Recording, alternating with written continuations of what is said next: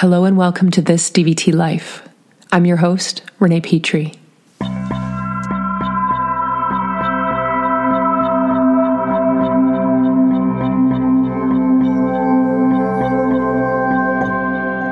Hey everyone, uh, great to be here again.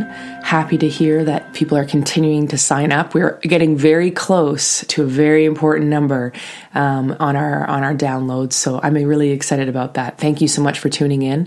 Um, and today I'm going to talk a little bit about one of my favorite places in the world, the Big Lake. I write this today, and today is Canada's birthday, and I'm reminded of my home I'm reminded of the land and the ice, the snow and the trees. I am reminded of the smell of the forest fires in the summer. And I'm reminded of the history that permeates not just Canada, but many other countries and cultures, families and people. The story of taking what doesn't belong to you and then calling it your own. The story of saying this is how you should do things and stop doing it the way that you've always done it. Our way is better. This way is better. You are wrong. I'm no history buff, nor one that knows much about anything actually. I know a few things, that's for sure, but I'm often confused about this repetition in the history of humanity. This relationship with power and dominance and rightness. Or is it righteousness? This relationship that tears and separates and tears and. and um, this relationship. So I want to mark that with a celebration also comes with it the underbelly, the muck, the trampling on and demands and war and blood and change. With a transformation comes death. Sometimes what emerges isn't great and things should have stayed the same. And sometimes it's the other way around. The transformation brings the new and we all have been we, the new we've all been waiting for. And sometimes it should not be decided by one party. Sometimes there needs to be something or someone to settle the score. Enter the big lake. It was summer, and I was young. Old enough to know a few things, but too young to really stand tall. I wavered and bent with every gust of the wind, and I was worried. This was a usual state for me. I was in a relationship, one that was breaking, but as usual, I was late to the party thrown for those who realize things. I was always late to the party. Maybe it's my loyalty or naivete or just plain lack of noticing. I worked on these skills though, so don't worry. But whatever it might be, I couldn't stand and say, hey, hey this thing's over. I want to do other things. I want to do other people. Which I know is an awful joke, but I had to say it. My dorky 12 year old self is giggling, and I hope maybe you are too. I remember talking to my best friend. We had just eaten some pie at the Wildcat, a famous old cafe that trappers used to go to.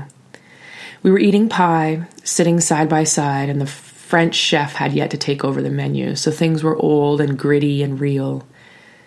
And at the time, I needed my best friend a lot. I still do, here and there, of course but I needed her to tell me that things were going to be okay.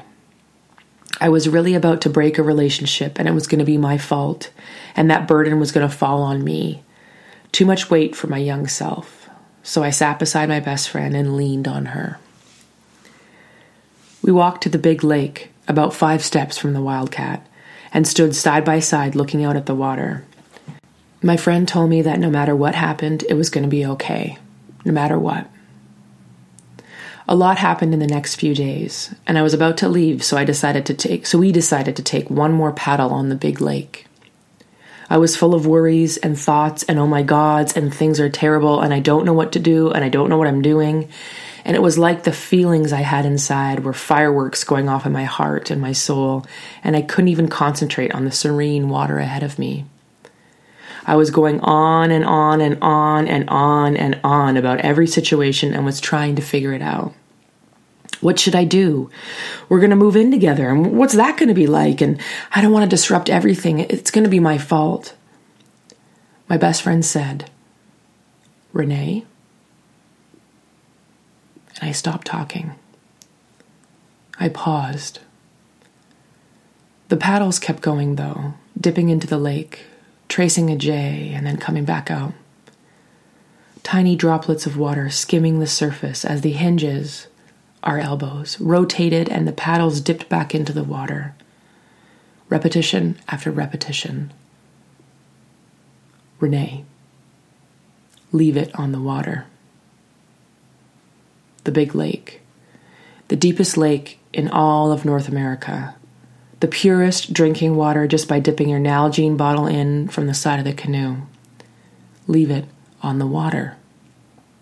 Don't try to figure things out. Things change and move, and well, if we want to go with the metaphor of water, things ebb and flow. Leave it on the water. Things were not okay. They were very bumpy and very turbulent. Things were not okay. That's what my mind kept telling me that the turbulence of the changes I was forcing and making and choosing, the things that I was doing, causing a shift in a life that I once really cared for, things were not okay, was the mantra. But it didn't stay like that. Things changed and I changed.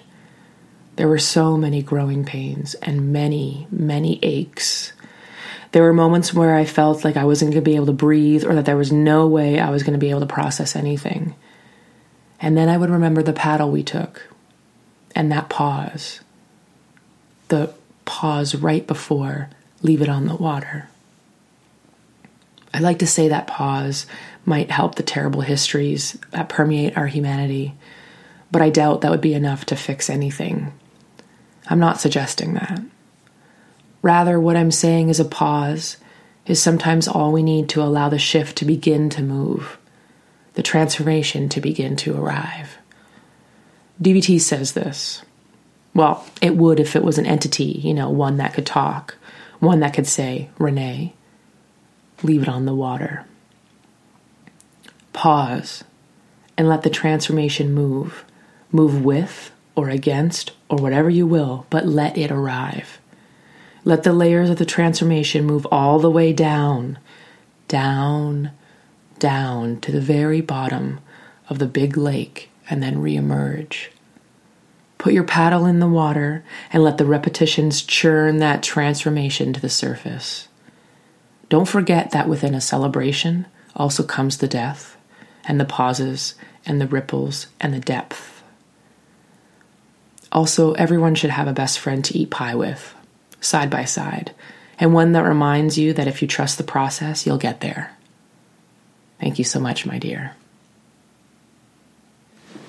So there you have it, another episode down, and hopefully the conversation's still going strong. Feel free to give me an email at thisdvtlife at gmail.com if you have any comments, questions, or any story ideas. Don't forget to subscribe at your iTunes store. Thanks again for listening. Take care and play on.